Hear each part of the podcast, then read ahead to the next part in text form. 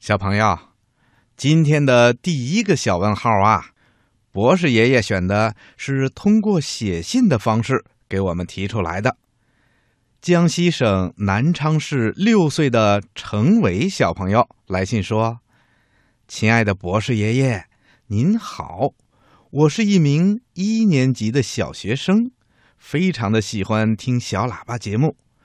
我也想给你提出一个小问号，就是人为什么会有肚脐儿呢？希望博士爷爷告诉我。嗯，这个问题呀、啊、提得非常有趣。下面呢，博士爷爷就来说一说人为什么会长肚脐。听广播的小朋友，你一定发现了，在我们人类的肚子上啊，每一个人都长着一个肚脐眼儿。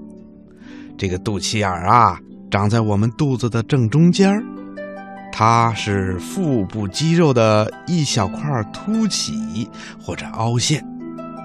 那么，人为什么要长肚脐呀？这还得从我们出生之前，也就是在妈妈肚子里的时候说起。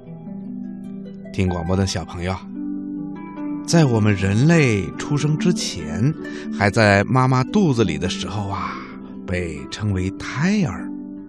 在我们还是胎儿的时候，我们所需要的营养，还有我们生长所需要的氧，都来自妈妈肚子里一个叫做胎盘的临时器官。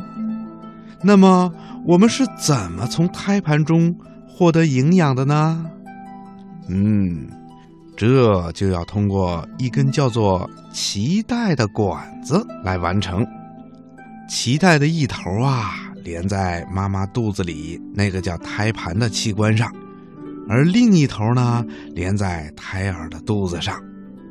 人类的脐带里一般呐、啊、有两条脐动脉和一条脐静脉。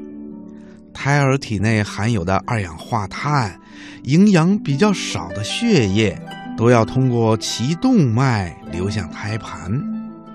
胎盘中的血管有渗透作用，这样一来，胎儿的血液在胎盘中啊，就可以透过血管壁获得妈妈的血管提供的营养和氧了，同时啊，还可以把二氧化碳交给妈妈的血液，把这些没有用的东西带走，然后血液再通过脐静脉返回胎儿的身体。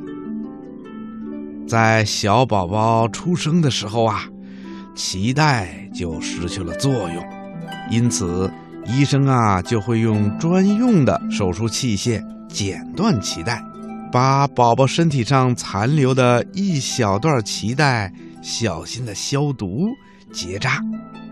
在经过十几天的时间，宝宝的身体上残留的脐带呀、啊、就会封闭干燥，然后脱落，原来脐带与身体连接的部分留下的疤痕呐、啊，就是肚脐了。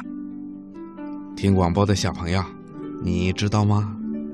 肚脐呀、啊、是我们身体上比较脆弱的部分，所以小朋友们不要随便的去抠自己的肚脐。如果发现肚脐里有脏东西，可以告诉爸爸妈妈，用棉签蘸上温水，小心的清洗。如果发现肚脐有红肿甚至化脓的情况，那就要及时的请医生来进行检查治疗了。听广播的小朋友，你记住了吗？